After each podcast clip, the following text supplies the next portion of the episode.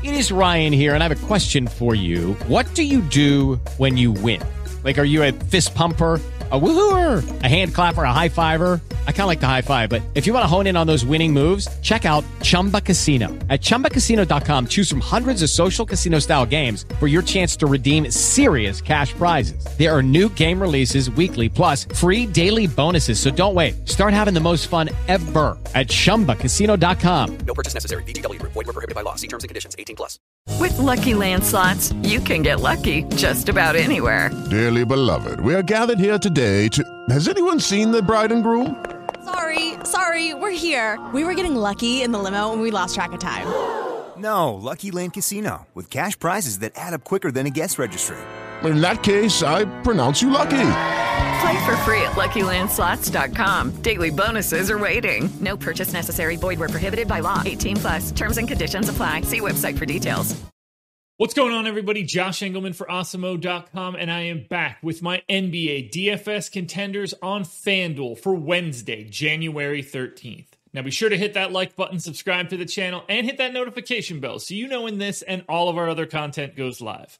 Follow me on Twitter at Josh Engleman so you can get updates to these sim results as we get closer to lock. And finally, let me know in the comment section who are your favorite options on FanDuel for tonight's slate. It was supposed to be 10 games, now it's only 8. I think that's a little bit more manageable. We've got Blake Griffin, Anthony Davis, Jerami Grant, Damian Lillard, and De'Aaron Fox on the outside looking in. Who will be my top five, my favorites for Wednesday's slate?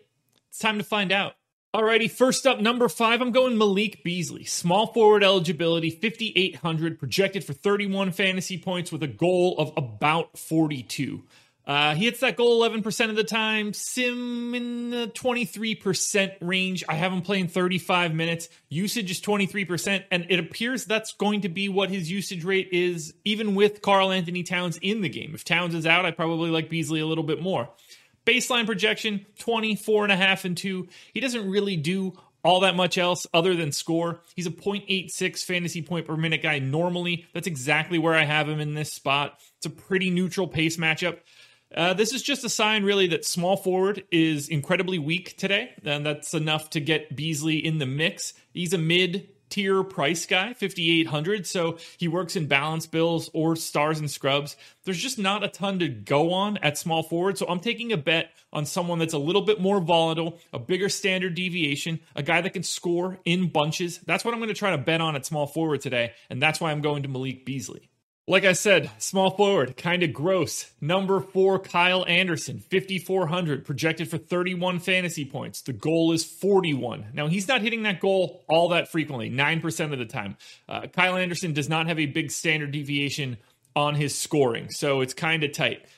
Finishes in the optimal 25% of the time. I'm giving him 29 minutes, 23% usage. Now, he does a little bit more 14, 6, and 4 as the baseline. He's normally a 0.92 fantasy point per minute guy, but he's got a much bigger usage rate with Ja Morant off the floor, with Jaren Jackson off the floor. So he is handling it a bit more. He does get to take on Minnesota, which is obviously awesome for him. Their defense is terrible. This is a bit of a pace up spot for Memphis as well. They're gaining about three possessions. So that's an extra fantasy point in Kyle Anderson's favor.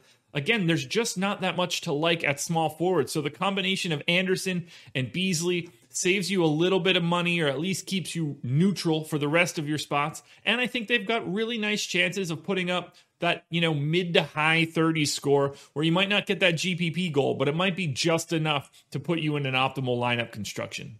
All right, number three, I'm going Trae Young, point guard eligibility, 8,800, projected for 44. You're looking for 53. I think he hits the goal 21% of the time. I think he's in the optimal 26% of the time. Big minutes, I'm giving him 36. Monstrous usage, 34%. He's a 1.2 fantasy point per minute guy, and that's exactly where I have him. Bit of a pace down spot, actually, for Atlanta against Phoenix. They actually lose two and a half possessions. That doesn't matter to me at all. I'm still very interested in Trae Young. I just don't think that he should be sub 9K given his ability to score. I mean, I have him projected for 27 points, 9 assists, and 4 rebounds. That is a guy, those baseline numbers, uh, that should be a guy that's like 92, 93, 9400. I think the upside is there for Trae Young. I want to get in on the ground floor, so I'm loading up at 8800.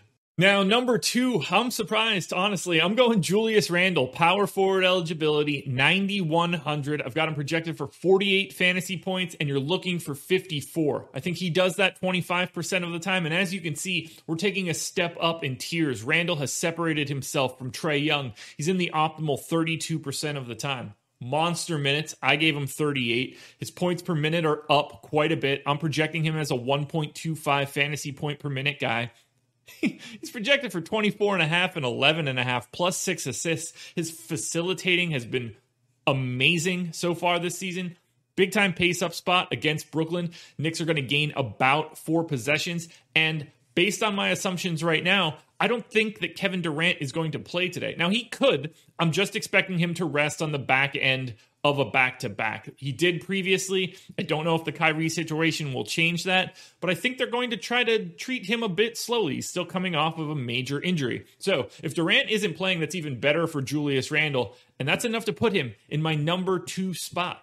Now, before we get to number one, one last reminder hit the thumbs up, subscribe to the channel, hit the notification bell, and follow me on Twitter at Josh Engleman so you can get the sim updates. I am not on live before lock, just a strategy show tonight. So keep your eyes peeled around 6 p.m. for my final sim updates. Now, as I mentioned, I'm assuming Kevin Durant isn't playing today, which means 8K point guard Caris LeVert is my top contender for the day. 45 fantasy point projection, goal of 50. He hits the goal 32% of the time. He's in the optimal 36% of the time. 34 minutes, 35% usage. It's a 1.3 fantasy point per minute guy with those terms. 24, 8, and 5 as the projection.